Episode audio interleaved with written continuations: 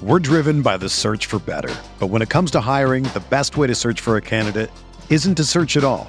Don't search match with Indeed. Indeed is your matching and hiring platform with over 350 million global monthly visitors, according to Indeed data, and a matching engine that helps you find quality candidates fast. Ditch the busy work. Use Indeed for scheduling, screening, and messaging so you can connect with candidates faster. Leveraging over 140 million qualifications and preferences every day, Indeed's matching engine is constantly learning from your preferences, so the more you use Indeed, the better it gets.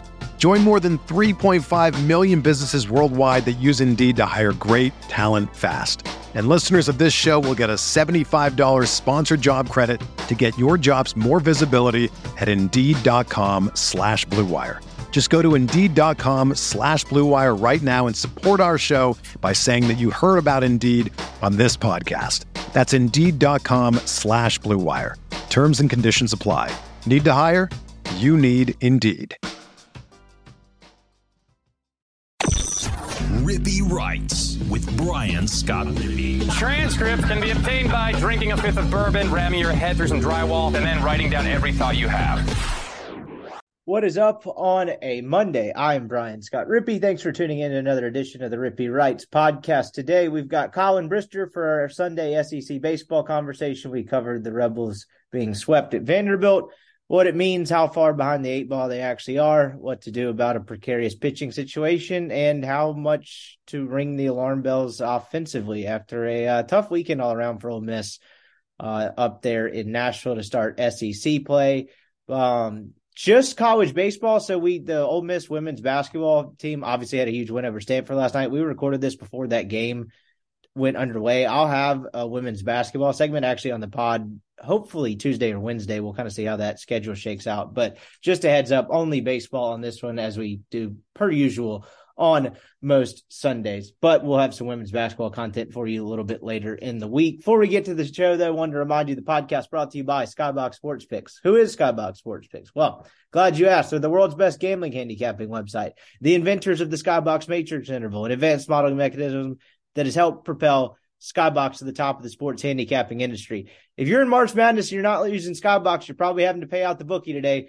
Don't recommend. What I do recommend using Skybox Sports Picks. They're the only way to profit in the long run. They hit well over 60% in college hoops every year. It is their bread and butter. That is the best strongest point of their algorithm. You need to check them out. Just go online. Their March Madness package is out on the site. You can use it next weekend, try to rebound for the Sweet 16. Just go on there, snag it, use the promo code RIPPEE, R I P P E E, and that'll get you 20% off. You can use Skybox for pretty much any sport you want to. They've got um, some NBA playoff stuff coming up. They will have, they've got the NASCAR package on the site. And then, of course, football season will be here before you know it. Check them out, skyboxsportspicks.com.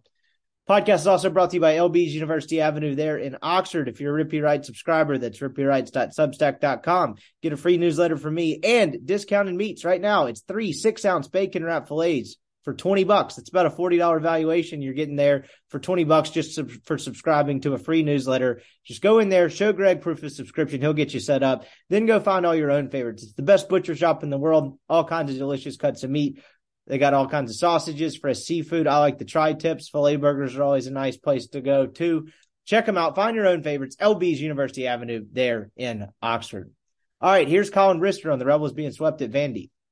All right, we now welcome on Rippee Writes baseball correspondent Collin Brister. SEC play is among us. Uh, I don't know if anyone alerted Ole Miss that it had started, but uh, we are one weekend through SEC play. This is really kind of when things pick up. You start to learn a whole hell of a lot more about all sure. the teams in the league. Uh, and do so, you know, usually pretty quickly. And I think we learned a decent bit about Ole Miss this weekend. It was more the confirmation of some stuff. But uh, what's up? How's the baseball going on your end?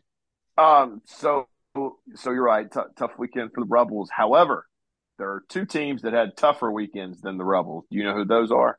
That would be the Mississippi State Bulldogs and the Tennessee Volunteers. Yeah, yeah. So at least like you know, when Ole Miss walks away and they're like, "Hey, we got swept this weekend." They got swept by a team that played for the national title three years ago and won it four years ago, or whatever. Uh, they did not get sweet swept by the University of Kentucky or the University of Missouri. So I'm going to I'm going to put that uh, that feather in my hat and at least appreciate that. But no, Ole Miss. Uh, I actually went and looked. Do you know when the last time Ole Miss got beat this badly on a weekend?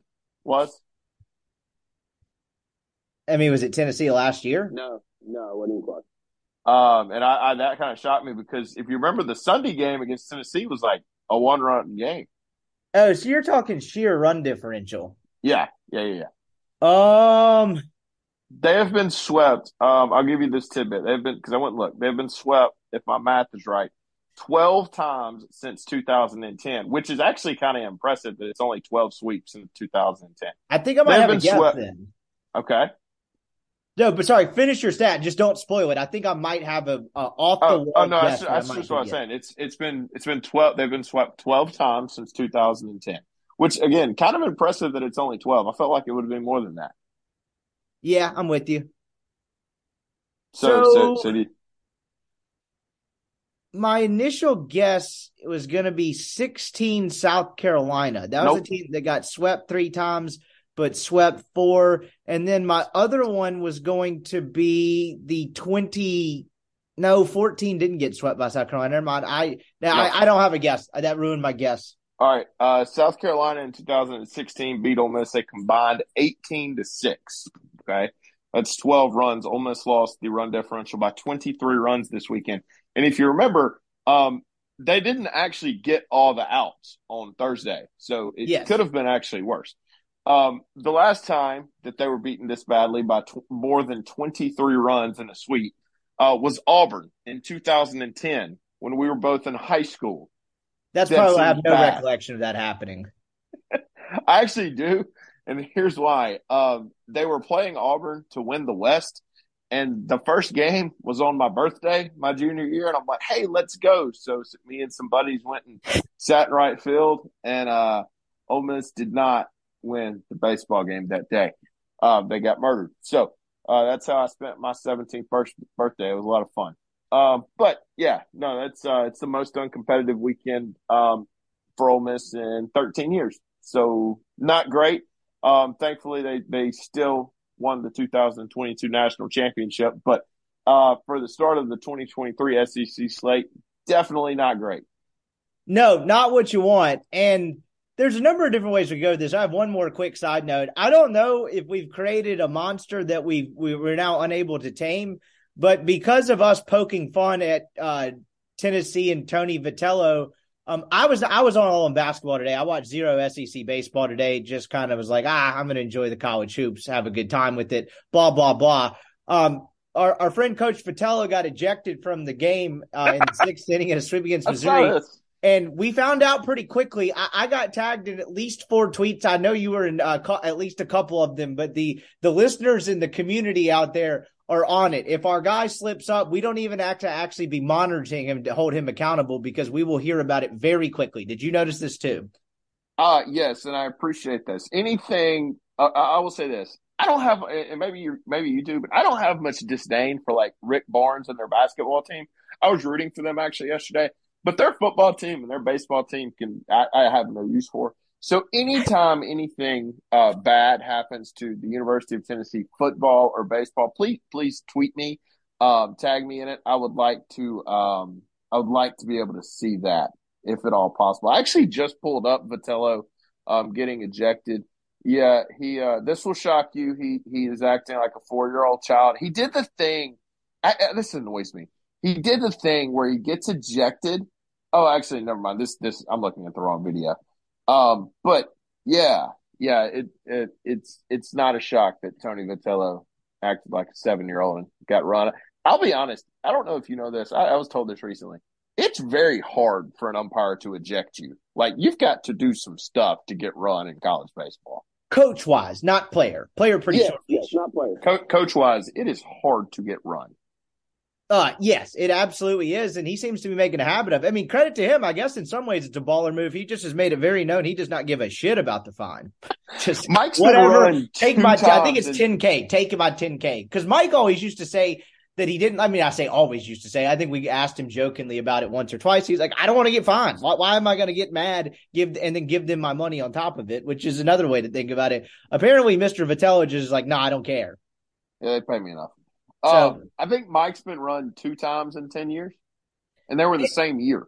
I was about to say toward the beginning of his tenure, if I remember correctly, if not that it happened. Yeah, he would get run super often. It would happen, you know, more than once every blue moon, or and he. I think he's really tried to cut down on that of of late. Um, maybe the fines increased. I don't know. We could do a deep dive or a long form on that one, but I did find it humorous that as soon as he got tossed, because there was not much time had transpired, um, we were alerted pretty quickly. So thank you to all the vigilantes out there. Please, uh, please keep that up. Now, kind of to the subject at hand, as far as Ole Miss is concerned, I'm glad you led with that stat.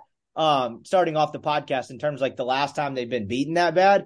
And there's varying degrees to like how it uh like the eye test versus what actually happened. Like, yes, Ole Miss got absolutely smashed this weekend. There's no and ifs or buts about it. They weren't really competitive. They were really stifled by Vanderbilt's pitching. But for some reason, at the point in which they were swept by Tennessee last year, that felt more demoralizing. And I don't know if you knew one weekend's or two weekends more worth of stuff about the team. Remember, or was that second weekend? I guess it was second weekend. Was, it was it was second weekend. Yeah. So just they one won their weekend. first series at Auburn. Yeah, yeah, I got that in Kentucky confused because they went to Kentucky next week right. for whatever reason, and this may not make much sense at all. But that one just felt worse because they got the yeah. door off them in the two games. Those games were early over on, where this one, because of how stifled they were at the plate, it was more lopsided. But it didn't feel as non-competitive. Like you were almost questioning if Ole Miss like belonged Well- same field as Tennessee last year. Does that make any sense at all? Even yeah. statistically worse. Well, and part of it was where it happened. Um, Yeah. getting you know getting your face beat in at Swayze is not an easy play, easy thing to take. Because you know for for some of the flaws that Ole Miss baseball's had over the years, that's not one. Like usually home regular season series, they show up for. Um, and and last year that certainly wasn't the case. So yeah, I, I get that. And look, if you watch those three games, um, the three cats Vanderbilt ran out were pretty good. I mean, Oh, Carl. Holton special. Uh, they they were pretty good. I think what there's two things that alarm you if, if if you're an Ole Miss fan is one, yes, the pitching is not good, but here's what's scary. I think pitching was not good against a not good offense statistically coming into this weekend. That's alarming.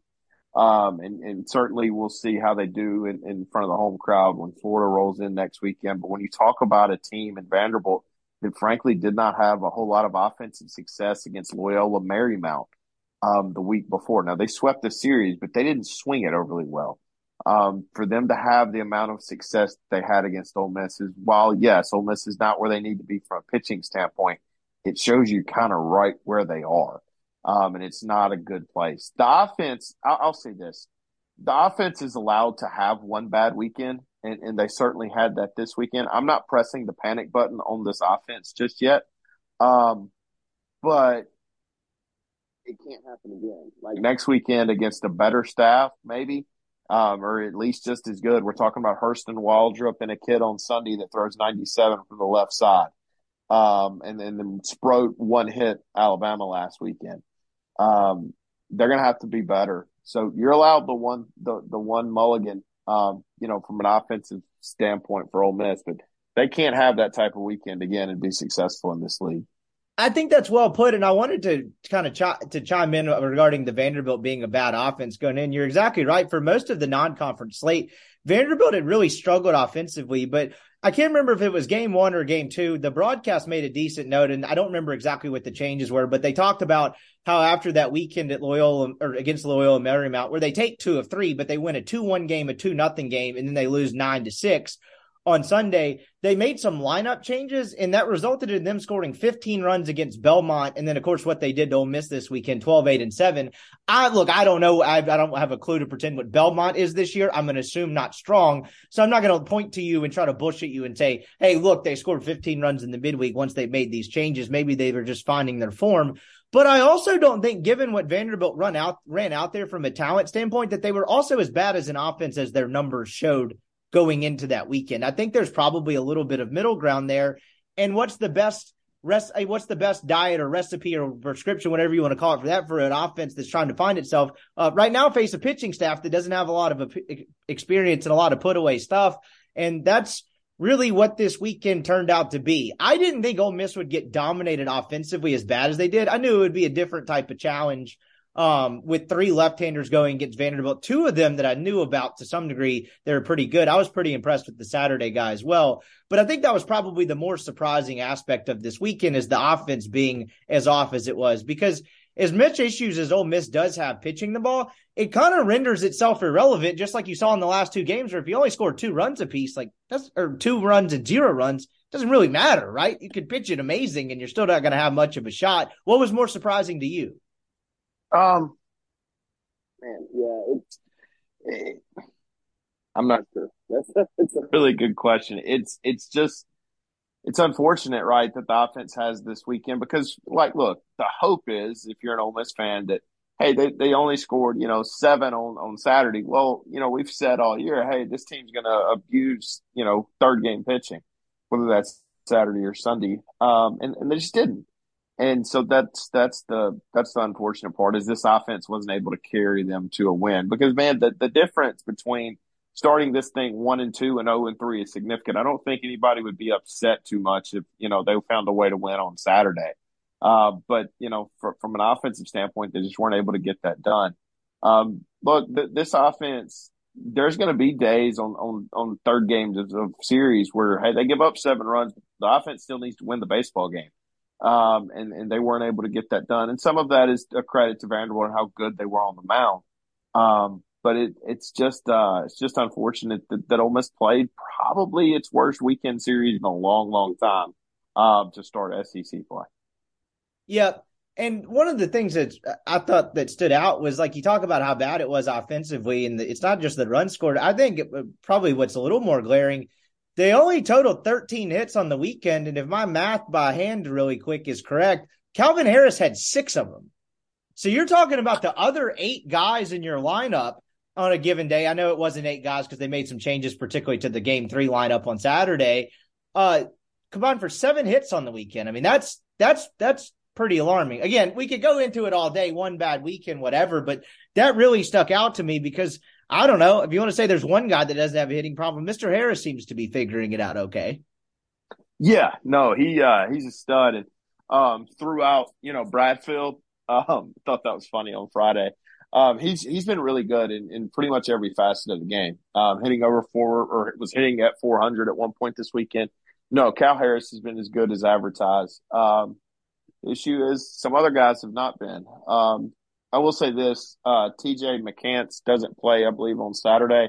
Have you heard anything about a, a, a, pretty nasty shin bruise or something? Apparently, that's going around as to why he maybe didn't play on Tuesday and Saturday. So, um, I was going to ask you the same thing because he ended up coming in on Saturday to pinch hit at one point, um, but he didn't start. And you know, Mike shook up the lineup after what was two pretty putrid offensive days to, to for the lack of a better word to put it. And I'm sitting there thinking, like Vanderbilt's throwing a lefty, McCants is a left-handed hitter. I was like, maybe that factors into it. I was going to ask you why that was the case. Granted, McCants was hitless in his previous two games, in the sure. first two games of that series. But I was like, that surely can't just be a matchup thing. I think if just guessing, I listened to all three of Mike's pressers. He was not asked about it. That probably partially on me. I just didn't think to ask about it. I was filling in for Chase.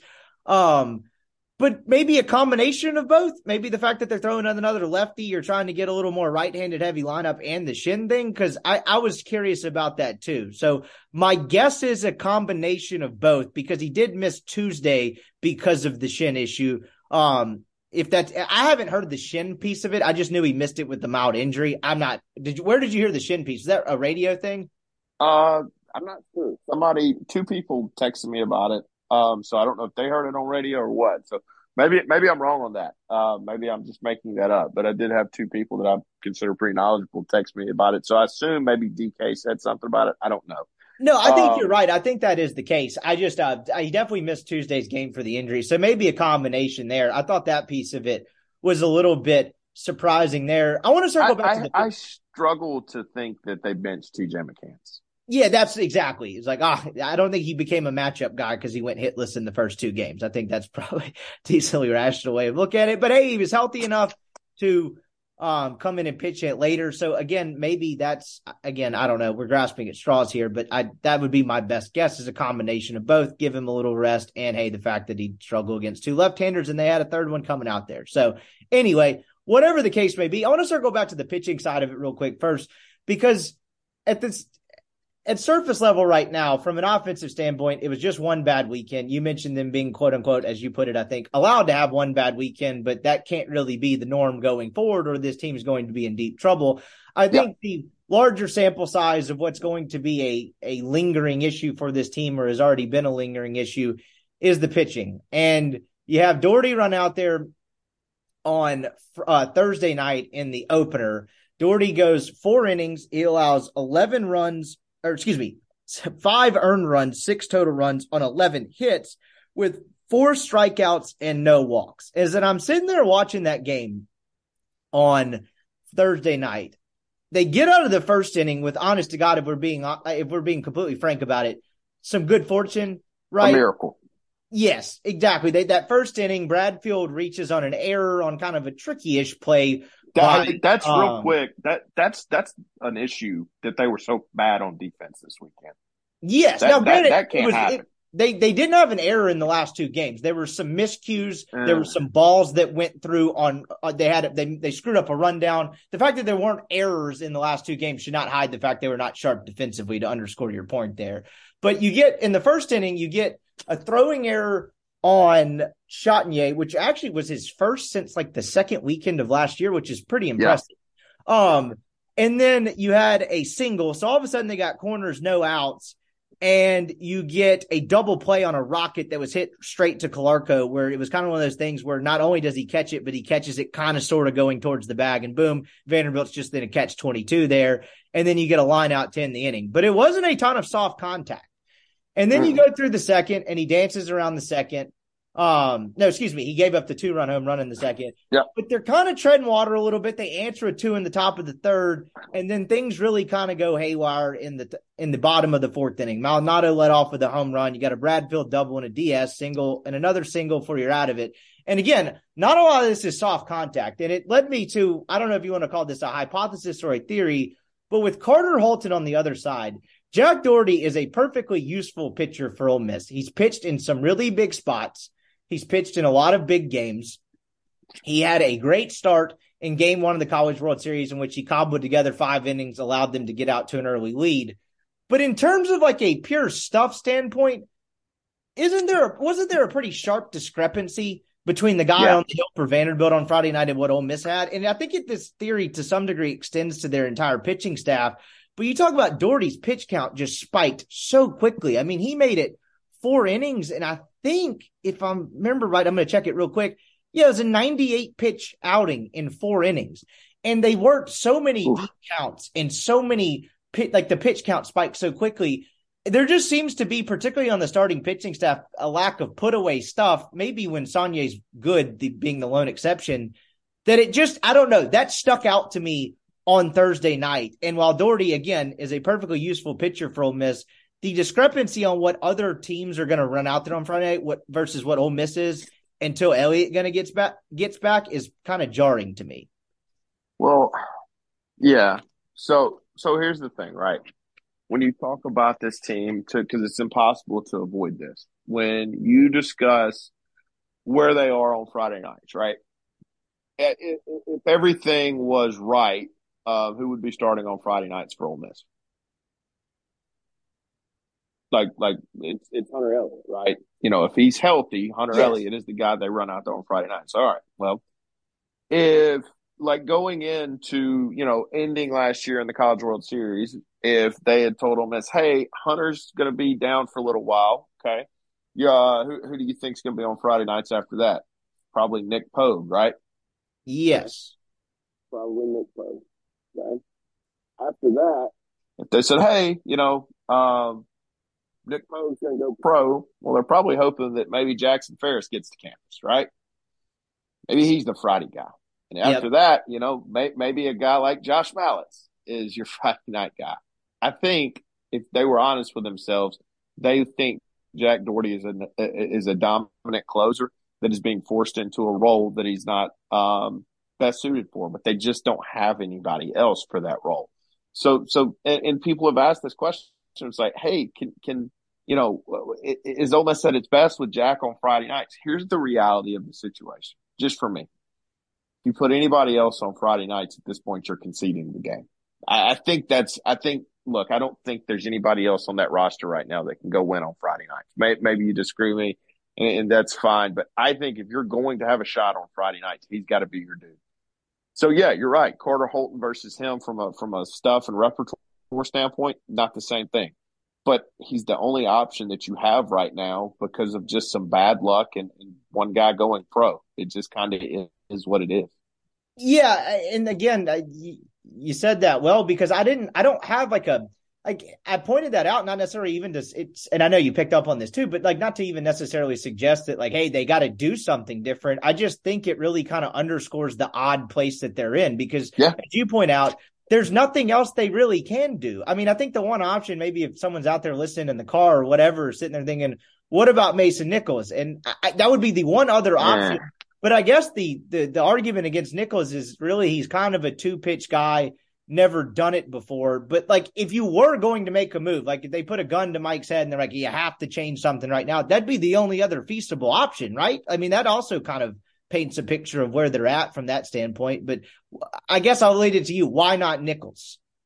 Uh, well, the the and and I'd need to go see um, TrackMan and Rapsodo and all of that to to be uh, concise with this answer. But if if the changeup's not where it needs to be, and I don't know if it is or isn't. Uh, that's just simply not an option. You, you, you can't run the guy out there that's only got two pitches on the on the Friday night in the SEC. Um, but that would be the only other option. The issue is, do are you comfortable throwing a guy out there that's that's always closed and always been out of the bullpen into the the you know penultimate role of Friday night in the SEC? Um, and I know everybody's like, well, Jack Dougherty did. Uh, okay, Jack Dougherty started games in 2021. Jack Dougherty started started games in 2022. Be a whole different scenario if you did that. Um, so I don't know. I, I, I just that, that that's not something. And then if you did that, are you going to move Jack back to the bullpen? Um, I I don't know. It's I just kind of think that they are where they are because of some bad luck and some bad fortune, and um, they're just going to have to kind of ride this until Hunter Elliott hopefully gets back. Which is why it's important that they win a couple of Sunday games by mashing the ball, even when the pitching's not great, and even give you a chance on Saturday because or game two. Um, I, we're going to go back and forth on that terminology this year again, but that's that's also kind of another piece of it too. Is like okay, so they end up that that was a competitive game through what I don't know, get it through all the way. I guess when Vandy put up the fourth spot in the sixth inning because it was a three-two game entering the bottom of the sixth inning. Vandy puts up the uh no, excuse me, sorry, I have the wrong date up. That was uh, bad of me. Anyway, it, they get the six run eighth inning and the game ends on that on the 10 run rule. They tried to get Morel in to kind of hold it together a little bit, then it turns into can he just bridge you to the next day where you don't have to waste another arm, and then all of a sudden the game doesn't go to the ninth inning, and then the next day it's kind of a little bit of the same story, right? I mean, you have yeah, um, you have Grayson Saunier who goes four and a third, he allowed four earned runs on nine hits, couple uh five strikeouts, a couple walks. It walks weren't as much the issue for him, though. I think you know, Mike talked about him being terrific or good or whatever he called it through the first three or four innings. He did kind of dance around some trouble and get it, you know, escape from a couple crowded base paths there in the first and or the second and third innings. I think he stranded two runners apiece in those innings. And then it looks like in the fifth, when thing like he was about to get off the field after one run, only one run scored. And on an 0 2 pitch, he just makes a brutal mistake where the thing just catches pretty much all of the plate and Austin for Vanderbilt homered, and all of a sudden it's a five nothing or a four nothing game, and you really feel like you're shredding uphill with the way Vanderbilt's Hunter Owen was pitching. It's kind of the same thing on Saturday. Do you view that any differently? Do you think there's anything they can do to change things on Saturday, or do you kind of view that as is what it is too? Like, um, I don't know what else you can do from the starting pitching standpoint. It's a very so. I Sorry, I was just saying that the options do not seem there like they were last year. I think Ole Miss has the best three available guys starting games on the weekends. We can argue the order. Uh, we can argue, you know, what, what they need to do from that standpoint. I don't think that I would take someone out of the starting rotation and insert another human being. I think they've got um, the three people that they need to start games in there. Look, Saunier is going to be really good, uh, but he's not going to be really good if you just throw him in the bullpen and forget about him. Um, so you know, uh, you got to work some, through some stuff with him. And quite frankly, like everybody's, I, I know last week everybody was, you know, hey, let, let's play Saunier, and I understood that. quite frankly, is who you're going to replace him with worth taking away the experience from the kid that you know is going to be special? Um, probably not. If, if there was that clear cut option, then maybe, but like there's not. There's nobody in the bullpen that you look at and say, "Hey, that that guy can uh, that guy will be really good." There's not the Doug Nikhazy in 2019 who's dominating midweek starts and shoving against Louisville, and you're like, "Hey, if we just put that guy in rotation, the guy doesn't exist right now for Ole Miss." So um, I don't I don't know if you know he's the only option that I think would be to come out of the rotation. Um, and quite frankly, I don't think that whoever you put in is worth um, taking that experience away from him at this point because, quite frankly, nobody in the bullpen has shown that they're going to be that great either. Yeah, I, am with you again too. I don't I don't know what else you would do other than potentially switch him and Rivas because Rivas gave you a little bit more sure. competitive Rivas effort there good. in Game Three. He's pitched pretty well the last three weeks, all things considered. Yeah, Rivas was good. I could make an argument that they should switch Rivas and Saunier because I think if if I'm Ole Miss and and I lose on Friday night, um, Rivas is the guy that I want in that role to hey go get me back even um, instead of Saunier. I, I think I would wind up switching those because that's the kind of game like particularly and i get know it's a little bit different in game two in terms of who you're going to face on the other side but like that saturday game that's the type of game that like you need that offense to go win nine to seven or you know yeah. eight six or whatever is i know it ended up being seven to two but somewhere in that kind of mid close to double digits range that's the kind of like territory Ole Miss has to live in and succeed in more times than it doesn't and that just didn't happen for them this weekend which puts them down behind the eight ball a little bit but again, another stat that I had written down to kind of highlight the offensive trouble uh, Hunter Owen retired the last 23 batters he faced on Friday in game two. And Ole Miss had the side retired in order in the bottom of the first inning. And then I think the first guy flew out or something to start the second, or Alderman struck out for the Gonzalez homeward. That was 27 in a row. The Vanderbilt pitching staff sat out against this Ole Miss offense in a row before they got another base runner from the second inning on the Friday game to the second inning um, in the Saturday finale. That's pretty jarring. Yeah, no, no. Um, they they got into a rhythm and um, just attacked. I, I I thought. Look, I don't know if I'm right in saying this, but I thought the pitch clock kind of worked to Ole Miss's disadvantage on, on Thursday because man, Carter Holton got that ball and was ready to go. Did you notice how fast he worked?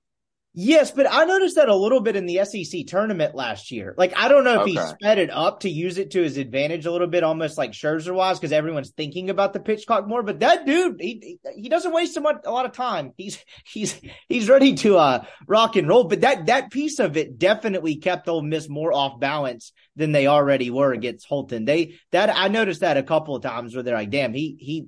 It's not a quick pitch, but man, he's no. making sure they don't have a ton of time ball, go. Like, um, and man, when you talk about uh, that, that guy doesn't really, you know, shake or whatever. So the coach is yelling what he wants into the walkie talkie. They're putting fingers down. I mean, they're throwing three pitches in 25 seconds. Um, it felt like so.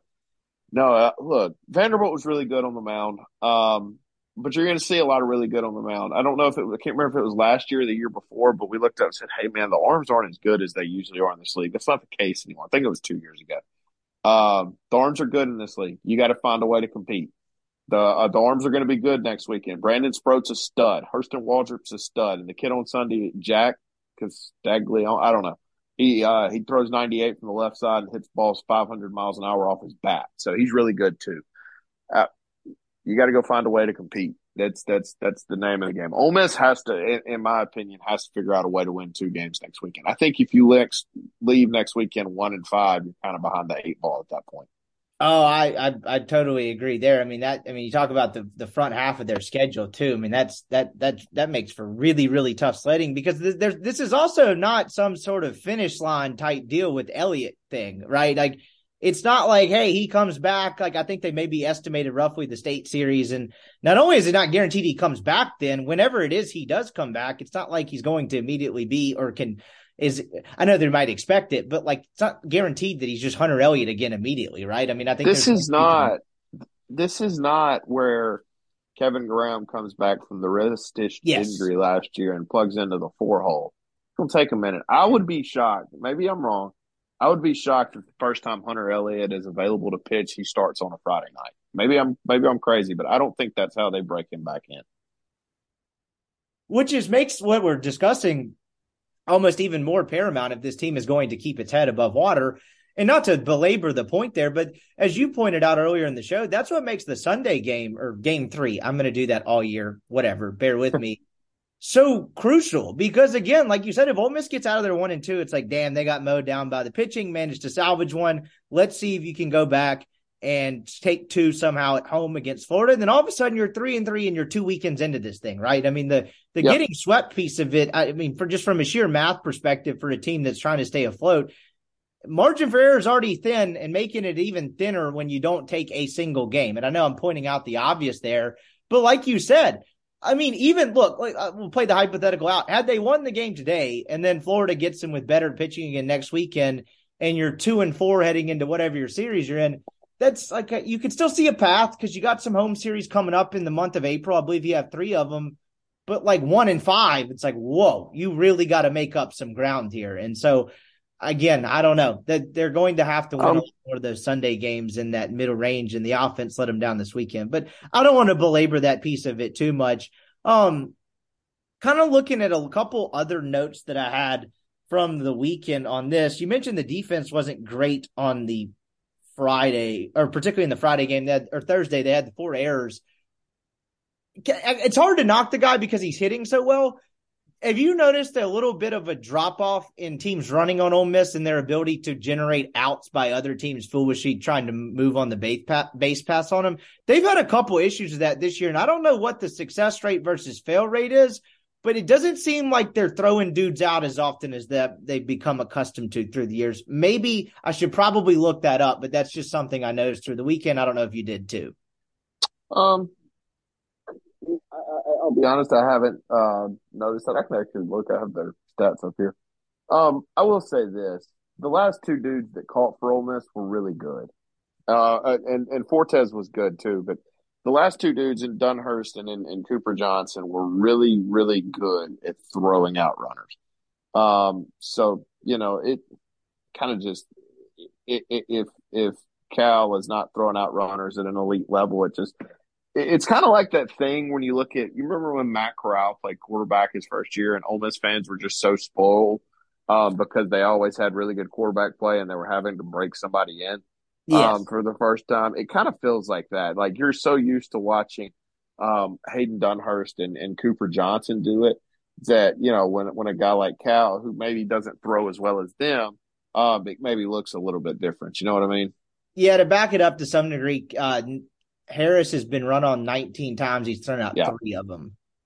Three of 19. That's no, that's not good. I mean, he's letting 80, 84% steal. That's not great. You would prefer it be, you know, 75 ish or less.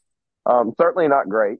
Um, but you know, it's, it's something that, that obviously you, you hope to, that he gets better at it the more he catches because you got to remember too, now this is the first time he's caught in, in three years since high school. Right. Um, so it's, uh, it's something that he's going to have to get used to and, and hopefully over time gets better at you had a hitless weekend for Ethan Leger at third base. This has been a very hot message board topic. What do you think the defense against uh, uh, trying Garrett Wood there for a little bit is? I mean, that guy went from um, kind of starting in Omaha to really not really sniffing much of a chance to play regularly at third base. Leger has struck out six times in, I'm trying to figure this up, six times in 74, 77, and 77, 84 at bats, six times in 84 at bats. So he strikes out at a 7% clip.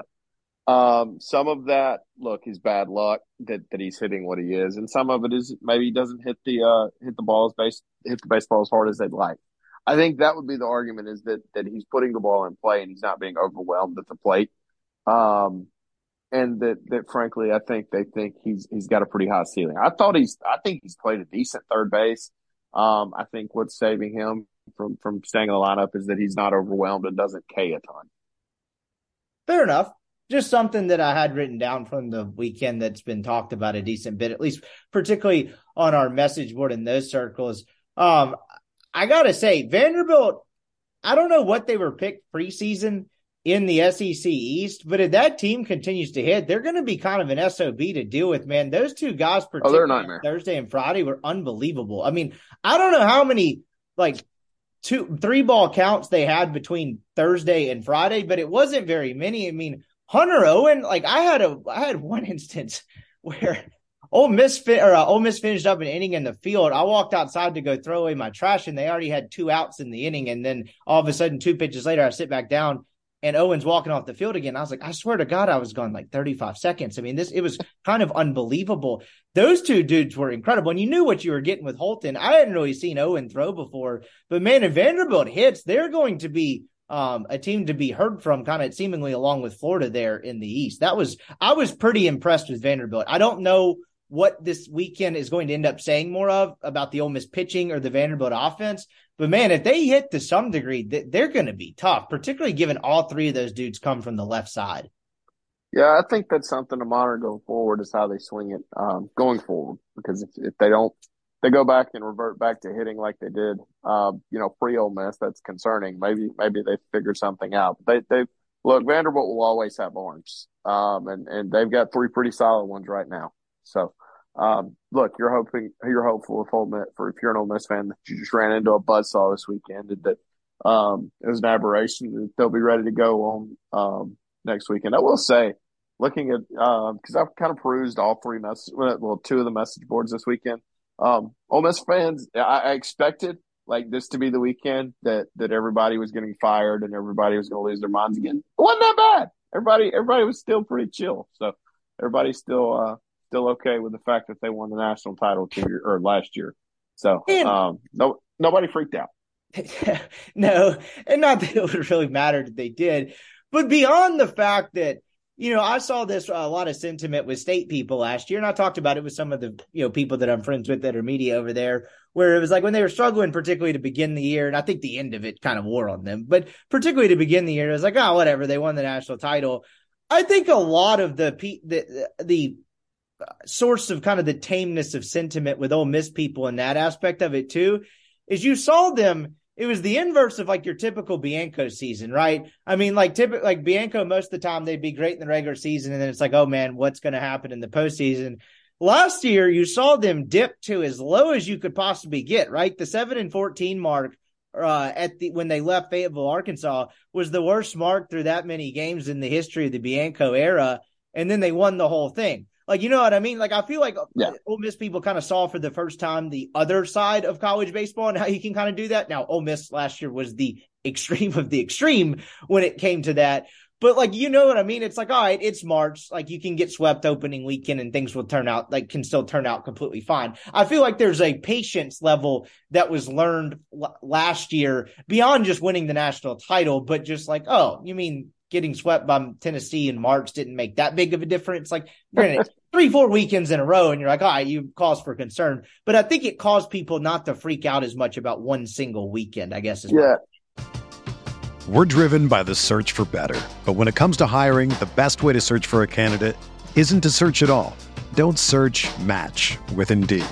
Indeed is your matching and hiring platform with over 350 million global monthly visitors, according to Indeed data and a matching engine that helps you find quality candidates fast.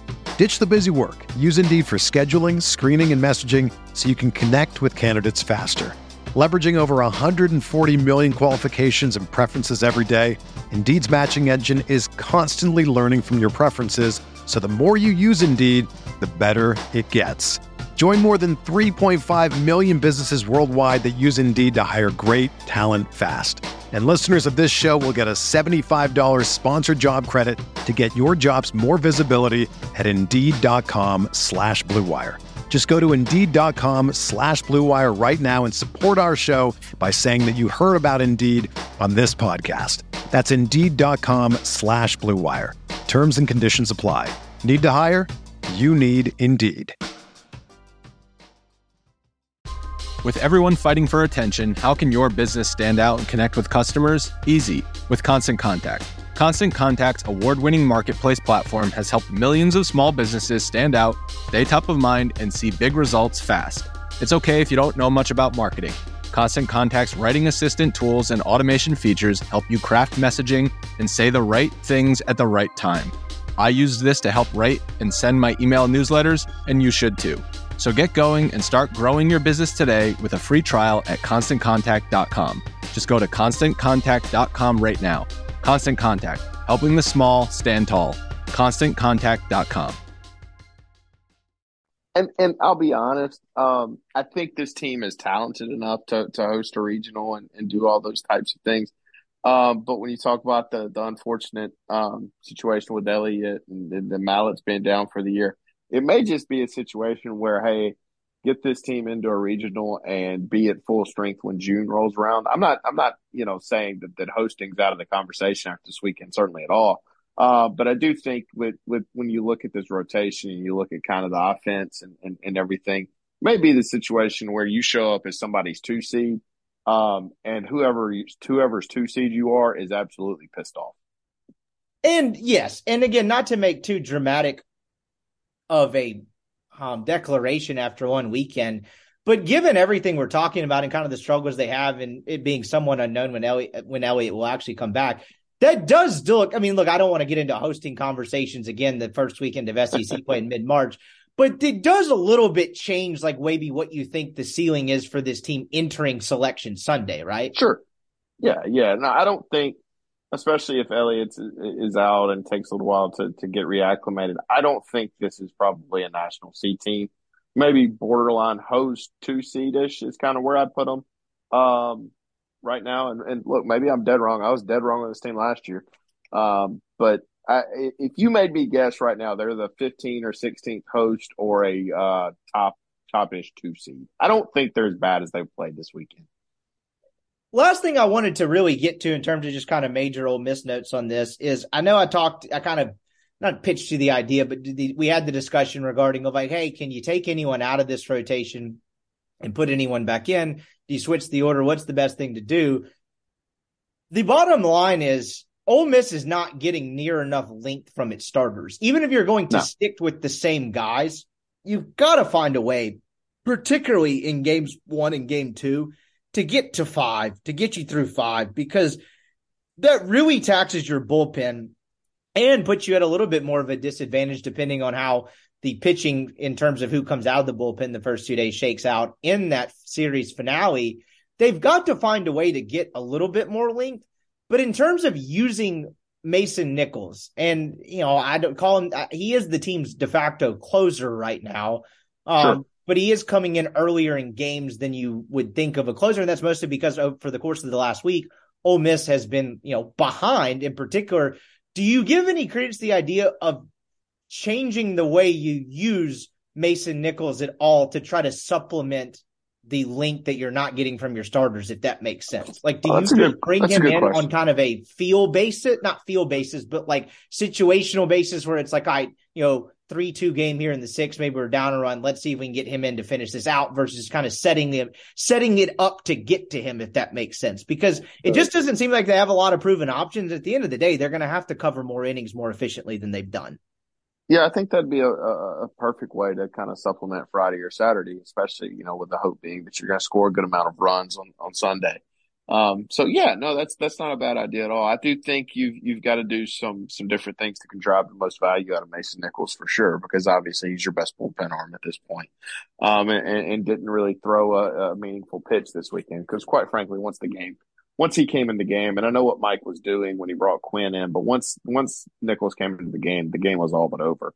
Um, so so he doesn't throw a high leverage pitch this weekend. So certainly there, there has got to be they've got to figure out. I'm sure that's the, the the topic of conversation maybe in that office tomorrow is how do we get Mason Nichols to be more involved in, in our high leverage situations um, if it's not going to be from a starting perspective. So certainly, I think they're going to figure out a way to to get him into more roles and, and more opportunities with the game on the line. Yeah, because that is ultimately what it comes down to. Is like, what is it good having him waiting back there for the eighth or the ninth inning if you can't necessarily get it there? So I'm just curious, like, if they tweak that piece of it at all. Um, you know, we talked about Mike Bianco kind of always seemingly figuring the pitching out. And last year, I think we said what a million times, like, man, this was his toughest test. And then we looked up in June and damn it, that guy solved it again. I, can we? Rec- I don't know if we recant our statements because it, it was true at the time. Can we? Can we? Can we say it again? Do you think this is perhaps his toughest test because at the end of the day, Yeah. I, am struggling for. Like, we could at least post theories. Like we had the Delu, we were kind of early on the Delucia theory, and even the Hunter Elliott theory. Remember that weekend he didn't start against Alabama because Alabama was good against lefties. We're like, huh, not to second guess the guy. That's probably a No, no, no, no. That was actually the, that was actually the opposite. He did start Elliott. They didn't start Delucia that week. That's what it was. Yes, sorry, I screwed that up. That it was it was not starting Delucia after he'd come off that uh Yeah. gym he threw play. to open the Kentucky series. Yeah, you're right. That's an important correction. So he it, like do is this his toughest test? I'll just ask you that. Like, does this come tougher? Because I don't even know what some of this stuff looks like. We could put together hypotheticals last year, and I'm having trouble. It's probably why this podcast sounds like me grasping at straws. I'm having trouble presenting scenarios to you to you say, yeah, that could work or that couldn't. Like, I don't know what Yeah. else to say. Well, it's kind of like the point you made. It's like you don't you don't look at this team and and it's like, and I don't. Jack Dougherty is the only guy that can, and I feel like that's an issue, right? When you look when you look at when you looked at Ole Miss last year, even last year when they weren't very good on the mound, right? Um, they had dudes that could go pitch on Friday night in the SEC. If you put Hunter Elliott last night on Friday night in the SEC at the end of the year, he'd have been fine. If you had put Dylan DeLucia, obviously was fine. You could have put Brandon Johnson. You could have turned him into one. You could have maybe put Dougherty. You could have maybe put Mallitz. They had dudes that could go take the ball on a Friday or Saturday, and you knew they would be fine. Right now, you've got one dude that you trust to throw on Friday, which tells me you don't have an at this current time you don't have a lot of elite pitching. Um, th- does that make sense? Like you don't Yes, have the does. options to and go to to add on that, it's on really Friday. what's crystallized with the injuries, right? Because like this conversation would be less redundant and way more fruitful if you had a healthy Riley Maddox and you had a healthy Yeah. Josh Mallitz. And hell, for good measure, let's just say Nick Pogue doesn't go pro. If things had been bad to this point and those three guys are healthy, we could be talking about hypotheticals all day. It's like, hey, could you find a way to start Riley Maddox? Uh, Josh Mallitz, surely at this point, I figure would have gotten an opportunity Yes. to start given the way things had gone. And then whatever Nick Pogue is, he probably projected as a starter. Maybe you're talking about like, hey, what do you do with Rivas? What do you do with Saunier? That type of stuff. The absence of those three guys for injury and a little bit of bad luck in the portal is why you're kind of grasping at straws, right? I mean, that's kind of the, putting the bow I on have the a- conversation, is so, it not? so I'll be honest. I'm not a, a college baseball recruiting expert, um, and you may not know the answer to this either. Is it possible? And, and this sounds dumb, but is it possible that the two weeks they spent in Nebraska hurt them in the portal? Ooh, I like this. Okay, I don't know. So, because I don't know. Again, this is an unanswerable question because I don't know the inner workings of how that. Like the recruit. Talk about. I'm less familiar with the basketball recruiting timetable than I am football. And you talk about recruiting like timetable and how that works for baseball. Your guy has no clue over here, and I'm just going to full Sure. disclosure, not going to pretend to there. But I saw Jeff Goodman point out a similar thing to what you're pointing out regarding the basketball thing the portal, like the season, regular season ends, all these dudes on bad teams get in the portal. And Jeff Goodman was like, "Can this, can we fix this? Because these teams that are in the NCAA tournament are having to have assistants balance their time between NCAA tournament game plans and calling kids, while the bad teams can just focus on going and getting those kids, right? Like maybe it did. I, I don't know, but I don't think your I theory feel like it did is totally nuts. Now, does that change a it. little bit with the draft being what it is? In May, you know, it seems like post draft, like you can assess the landscape. And got, what do you got? But still, completely, like there is some credence to what you're talking about. Well, I, I, will say this. I know, like, I think you had to be in the portal last year by like July 1. Yeah, Um, so I, I don't know. I just wonder if, if, cause I do know that that is the heavy time for, for recruiting is, I do know this when they didn't go to Omaha in 2021, um, and they were dealing with the whole Bianco and LSU stuff. Ole Miss was recruiting like mad during that while, while the College World Series was going on. So, I, and I'm not, look, I'm not trying to make excuses, but I, I do think there is an element somewhat of like crap happens, like stuff happens. It just, it, this may be one of the years where it just doesn't work out as far as hosting and being a national seed. And you just hope that you're really good in, in June and, and can make another run. Um, but for, for so long, right? Up until last year, Ole Miss had had, frankly, pretty decent fortune when it came to injuries and whatnot for a long time. And, and for, you know, uh, this year it's just for whatever reason, they've been kind of bit with some bad luck and it's not anybody's fault. That's the thing. Everybody's like looking around for who to blame for, for not being great on the mound. It's like, I don't, I don't know if there is anybody because quite frankly, I trust that Carl Lafferty has recruited good players because he always does. And and I trust that the guy in the dugout's going to figure out the pitching staff because he always does. Um, so when you talk about like, hey, why, why aren't these guys performing right now? One, because they're having to, they're being forced to rely on guys that are going to take time to develop. There's no other like you have to go through the the fire and get burned sometimes so that guys can be good. That's just how it works. And usually, and the the hope is always that you've got more veteran guys that you can rely on and, and maybe relinquish some of that fire and some of some of those tough experiences. But quite frankly, the guys that they were relying on, I went and figured this out the other day. They have like 15% of their pitching from last year available. They have like 18% from the postseason run last year available. It's just going to take time. It is what it is. nobody's fault. Some people got hurt. Some people went pro, and that is what it is. But it's just going to take time, and dudes are going to have to go through and get beat up a little bit before this turns out to how you want it to turn out. Yeah, I mean, look, the, at the end of the day, they have two healthy dudes that are currently available right now that threw 10 or more innings on last year's team. Yeah. And even if you throw in, say it didn't happen to Elliott, it's three. And that's yeah. already going to make for a thin margin of error. And then you have an injury and you end up in the position that they're in. The problem is, is on a weekend like this where you could kind of save face a little bit if you didn't go win the series and you lost two out of three, the offense let them down. And, you know, team where the margin for error is already thin, it became even thinner because you weren't able to win a kind of slugfest of a Sunday game. And maybe it's the fact that Vanderbilt just threw pretty da- three pretty damn good left-handed arms, and Ole Miss struggled with it, and it's a little bit of a one-off.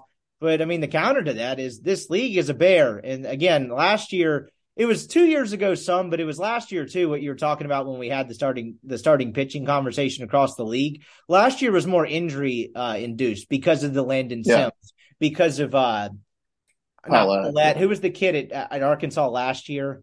It was um, Pallette.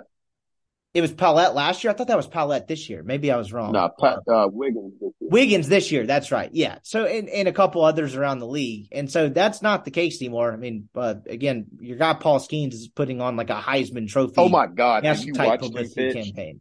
Yeah, dude, it's it's something. I wasn't gonna watch any of that. I had nothing to do with like the Ole Miss game was on.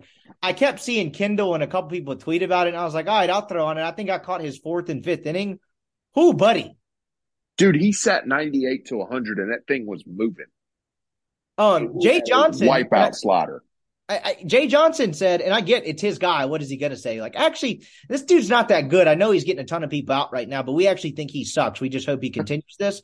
But he, I mean, look, he said it's the best he's seen since Mark Prior and Stephen Strasburg. Do you know how good you have to be to have a college baseball coach who's been around the block just pull those names out of his hat on a whim? Was 90 dude, A and M can rake, and he made them look silly. I you finally saw it come to fruition. A and M wins kind of a wild Sunday game to salvage oh, a game, really? wow. like similar importance of what Ole Miss was talking about. And it's because LSU finally got past the first four or five guys, like you know Skenes, the Saturday guy, and a couple arms in the bullpen. And it's like, oh, this offense actually isn't that bad. But on Friday night, you would have never known that. Oh, they looked like they had never played baseball. I did not know A and M won today. How about that? Um, yeah, they came back. They were down four nothing, and they came back and won. I think like nine seven or something. Well, they were down six to four in the eighth. Wow. Um, who does LSU throw on Sundays? Let's see. I mean, I would figure Christian Little was involved somewhere.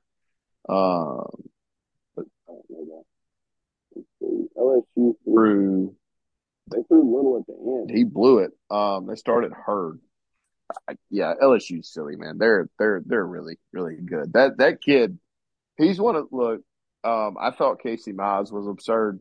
Hey, he's better than Casey Mize, and and Casey Mize was really good. But man, he he may be unhittable. He's pretty damn good, and that's what again that uh, to kind of get back on track to what were talking about. Like that's that's the counter here. Is it's it's it's not going to get any easier if you're Ole Miss, right? I mean, look, I know they had success against Hurston Waldrep uh, last year, but that kid mm-hmm. appears to be even better. Um, and he's at Florida next weekend. You're going to face a couple really good arms. Um, and then again, I, I don't know. It just there, there's really no let up in this league. Did Alabama salvage that last game on Friday? They played a series that ended on Friday because of a doubleheader. Did you see that? Wait, say that again. Uh, Florida and Alabama played their series was over by Friday at like 7 p.m. Yeah, Ole Miss has done that before. Um, double decker weekend, circa 2017 at Arkansas, because uh, your guy was there, and then I got back by like six in the morning on Saturday morning. I was like, all right, it's double Wait, decker you- time. You, But wait a second. You drove through the night? no, no, no, sorry, I screwed that up. I woke up at about 5 a.m. in Fayetteville and then was back for like all the double decker festivities by like 10 30, 11. You That's what I meant. to that double. No. I was not there in Oxford at 6 a.m. Sorry. That's were- Dude, that drive coming, particularly that area between Fayetteville and Little Rock, where it's kind of mountainous, your guy might have ended up in a ravine, and that'd just be. I was just gonna say, of it for are, are are you uh are you okay driving long distances by yourself? Um, yeah, yeah. For the most part, I don't love long, long ones at night.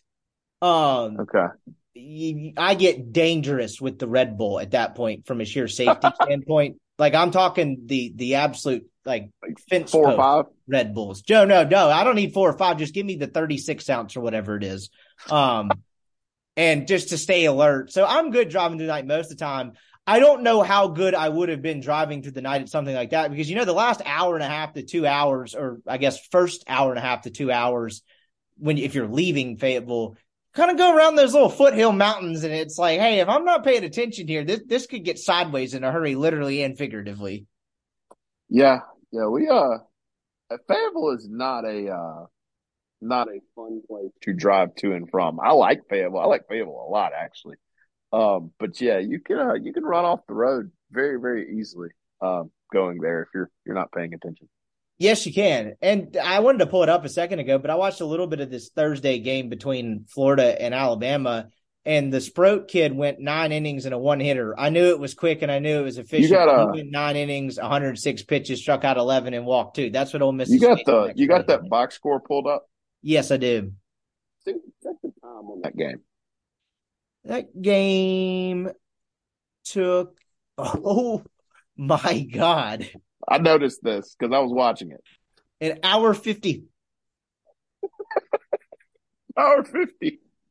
They were getting it, dude. Like I kept turning over and Alabama was getting out. Dude, I They wasn't paying much attention between the Ole Miss game and the NCAA tournament stuff, but I put it on from like the fourth to the seventh, and it was very, very half-assed watching.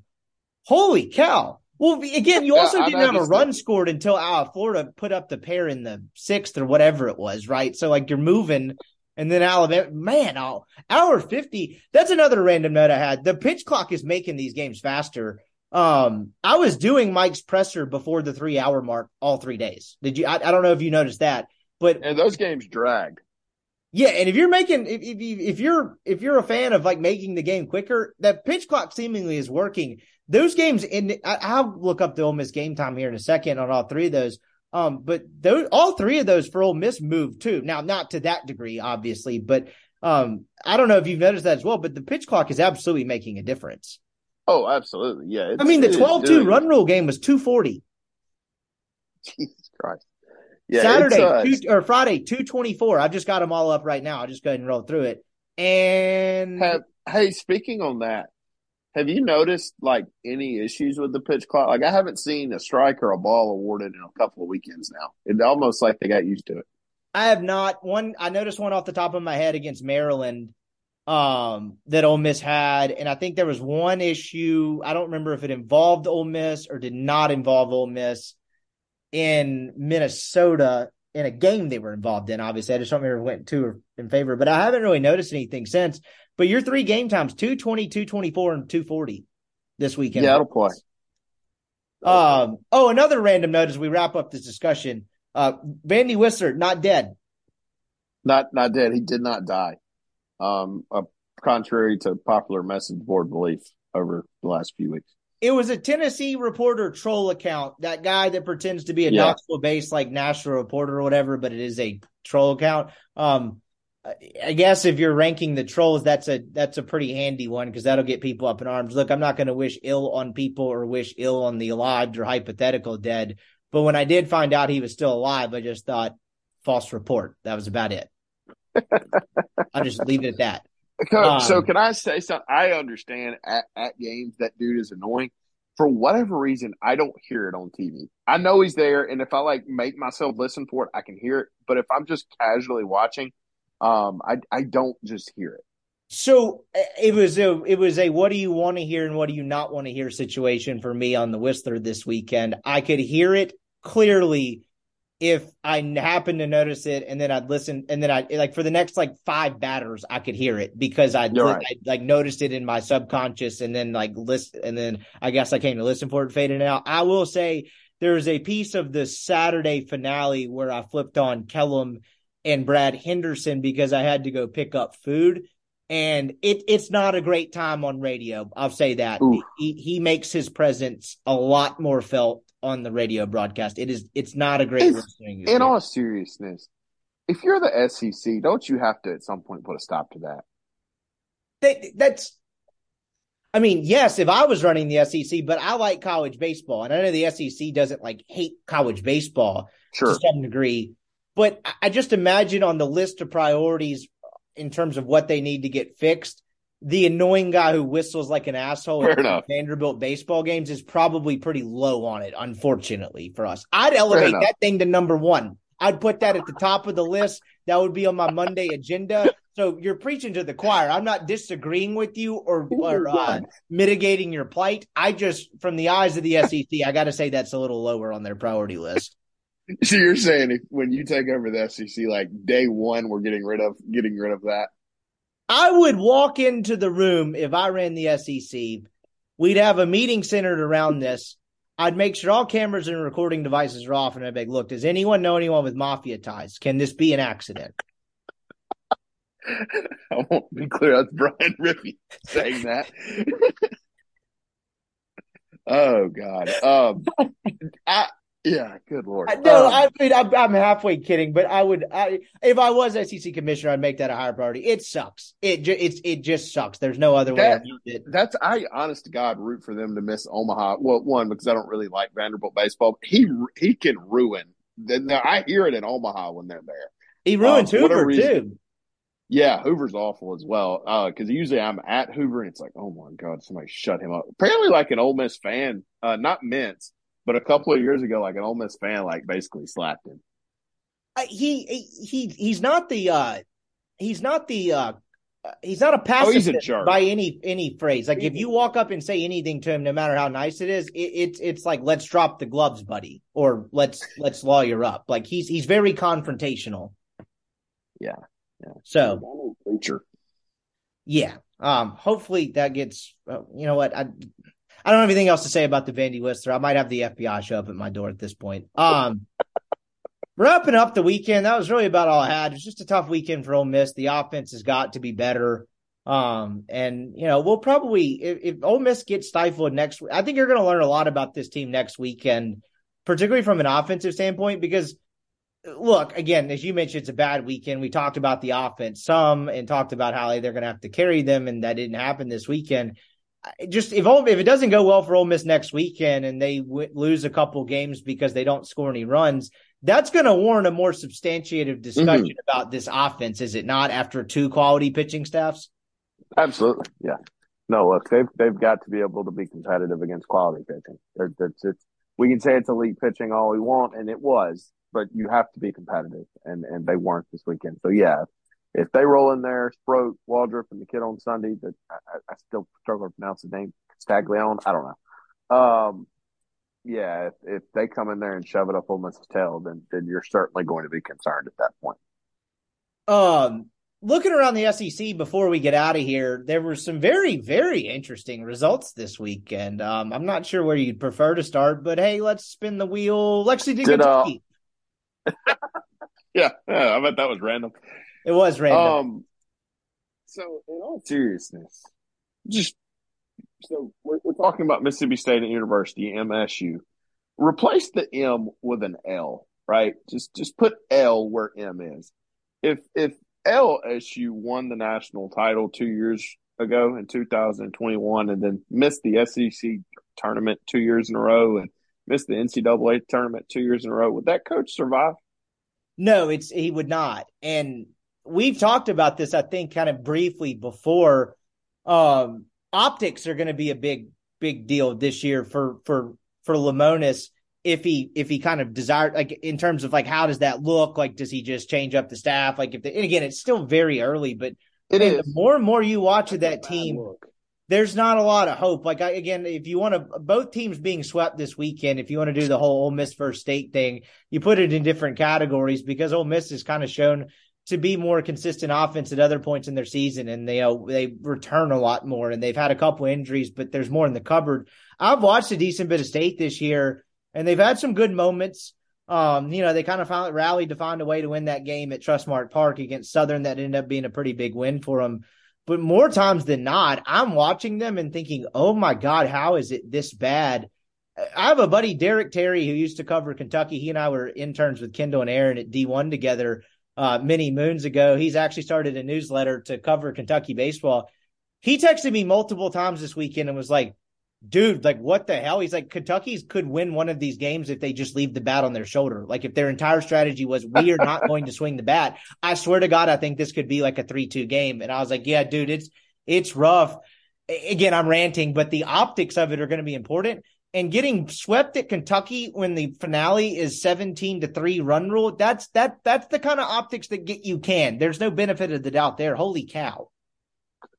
Yeah, and look, I think Chris Lemonis is a very good baseball coach, but man, um, after last year, and I get it, last year they were riddled with injuries. They are not riddled with injuries this week, this year. They're just they're just struggling. And oh my God, guess who they get to play next weekend? Oh, who do they have? I have not looked. Uh, the the team that just left on us. Oh, in Starkville, presumably. Yeah, yeah. Oh, oh man. Let me tell you something. Them jokers can pitch. Those jokers can field too. They won't beat themselves. Um, State stole or Kentucky stole bases like crazy on Mississippi State. Let me tell you what Vanderbilt's about to do. That was another thing this weekend too at the Ole Miss. You talk. I, I very much enjoy watching Enrique Bradfield play baseball. I do not. Well, I do not. Fair enough. You know, in in the in the day and age, particularly at the top level of the game, when it's kind of a three outcome sport, that at the college baseball level, that's the definition of a dude. Where if he gets on the base path, he kind of changes the game. He did it to Ole Miss. He does. It, uh, was it the Dougherty outing or the Saunier start where Bradfield uh, has the leadoff double and things went completely haywire just because you have to focus on him being on the base path? I think it, I think it was I think it was Dougherty. Um, and Ole Miss does about as good of a job as anybody, kind of controlling the running game yes. with him. Um, Quinn picked him off. Cal Harris threw him out this weekend. Um, but it's he's a game changer, man, and, and I didn't mean that as disrespectful to him. I just no, God, when he gets on base, he gets on base. It is a menace to deal with um, because he is so so good at what he does. He really is, and he yeah, is they, center fielder too. And I was looking at a statistic today um, as I was trying to ca- encapsulate kind of where Ole Miss was, and they didn't have a terrible weekend in terms of walking hitters, but it wasn't a good one. Well, either. And I look at the SEC statistics and the whole season, not conference play, because after three games, what's that actually going to tell you? But um, Ole Miss was second to last in the SEC in terms of walks issued, and it was at 100 and State was 24 behind him at 124. And I was like, all right, this kind of tells the story of these two teams. Well, then I'll look at the top of the statistics page and it says updated through March 18th, 2018, which is Saturday. So that had not actually been updated in the 17 to 3 loss yet. State was 24 behind Ole Miss, who was second to last, without whatever was factored in today to their third game. Oh my God. Yeah, that that's that's that's shocking. I don't I don't even know any other way to put that. I, I don't I don't get how they were they they're that poor on the mound. They they should not be that bad on the mound. Um they they've got some dudes that can pitch, man. So um yeah, I, I, I don't I don't wow, I don't get that. Does he make it through the year? And does he make it to next year? Uh yeah, I think so. Um because again, I think he's a a good coach, and, and, I think they can they can maybe change some stuff with some assistants, and he can make it. But I, if you made me guess today, I don't think that team makes a regional. Oh, I'm with you too. I, do they make Hoover? I think they probably make Hoover. Missouri's good. Like, Missouri just I, I know we're probably going there next. Missouri's like legit good. Um, they had a good showing at the the Big Twelve Challenge. I think this is the year they finally get into the NCAA tournament. I'm with you. They have two guys that can actually pitch, which shocker like helps. I mean, you have the Murphy kid, and I forget the who's the kid that they start on Saturday. I watched a little Oh, no. bit of him in Arlington. Um, but I mean, they to, to underscore the point, they held uh, Tennessee to one run and four runs respectively. And I think that other kid actually went out of the game early with an injury or something. I can't remember what exactly the deal was in that. I didn't watch much of that game. But like Uh-oh. that's against Dollander and Chase Burns. Dickinson just took the lead in the second half. That's uh that's gonna be fun. But yes, um, no, Missouri is legit good. So uh Ole Miss has to go to Columbia this year too. So that'll be well, fun. And just from the state perspective, in terms of like talking about making Hoover, in your mind, who would have been the other candidate for the worst team in the SEC if you took away Missouri? Um, yeah, I mean Kentucky would have been on that list. I think I think Auburn's playing their way onto that list. I'm not sure Auburn's very good. And what did Kentucky just do? Yeah, they swept. They they they wasn't just a sweep. Um, outside of Friday, they they kicked state in the teeth. Yeah, so that's going to be fascinating. Uh, anyway, the coach we talked hit on the coach Vitello uh, ejection earlier. Um, he they did get swept. That's that's something. That. That's that's that's that's a shame. They got swept. Um, they can't hit at all. So, um, yeah, you lose all that talent, and it's I don't guess you can do backflips when you when you don't score. So, uh, but no, Tennessee's not not very good at plate right now. Um, Dollander had a tough outing in his his outing on Friday. So, um, no, Tennessee's not that great right now. It's uh, it'll be interesting to see if they can rebound. But um, I knew com- I, I, I, knew coming into the year they were worried about if they could swing or not, and uh, appears that that they uh, have not been great. Um, they were not great I'll be honest, I didn't watch a pitch of that, but it, but, but you don't doesn't feel like they played particularly well. They get swept at Missouri. Arkansas sweeps Auburn. Whatever you want to talk about Van Horn, that guy is a pretty damn good coach. I mean, he loses yeah a Friday night guy each of the last couple of years, and they just continue to roll. Um, it's probably probably the reason he and Bianco are the two longest tenured head coaches in the conference. The dude can coach some baseball, whatever you make of him. Yeah, no, he's a very good coach. Um, you had wow, Alabama and Florida play a really tough competitive series. Florida best them. I still think Alabama's pretty good. They salvaged that, uh, I say Saturday game. It was this third game that was played on Friday. No shame in getting, uh, in only getting a game down there in Gainesville. I'll be interested to see kind of how Alabama takes shape after they get that series out of the way. They go back home. I don't know who they have next weekend, but I think they're going to be in the mix in terms of kind of that middle to upper portion of the SEC. I think they're pretty damn good. A&M salvages a game and a comeback win over LSU to avoid getting swept. Again, I don't know how good or bad A&M is. I do know LSU is really damn good. But those are the kind of weekends when you get blitzkrieg the first two games that if you can just salvage that one and avoid getting swept, you can look back up in late May and be like, all right, I'm glad we got that one. Ole Miss has had that happen to him a couple times. Um, yeah. Where else are we? I think that only leaves Georgia, South Carolina. I have no idea what happened in that series. I, you could have told me uh, it, didn't, happen, and I'd be like, sure. Swept. I think South Carolina swept. Could be wrong on that, but I'm pretty sure that's what happened. They're pretty good too. Yeah, no, they're not bad at all. So, um, yeah, no, South Carolina's had a good year. So, yeah, definitely. A few sweeps this uh uh start SEC play yeah, that East could be interesting. All right, that's going to do it for us this week. That was our look around the SEC. I think we'll kind of have a little bit more substantive look at Ole Miss next weekend and what's going to be an important week for this team. We'll, uh, I appreciate the time as always, man. We'll holler at you sometime this week. All right, sounds good, my man. We're doing for our show. Appreciate Collin hopping on as always. We'll be back at it uh, at some point Tuesday or Wednesday, I'm going to get a women's basketball segment out of the pod. I don't know how I'm going to package that yet, but uh, we'll be back here in the midweek. Then Connor and I will preview Florida later on. But appreciate you listening to the show. As always, y'all have a great start to your week.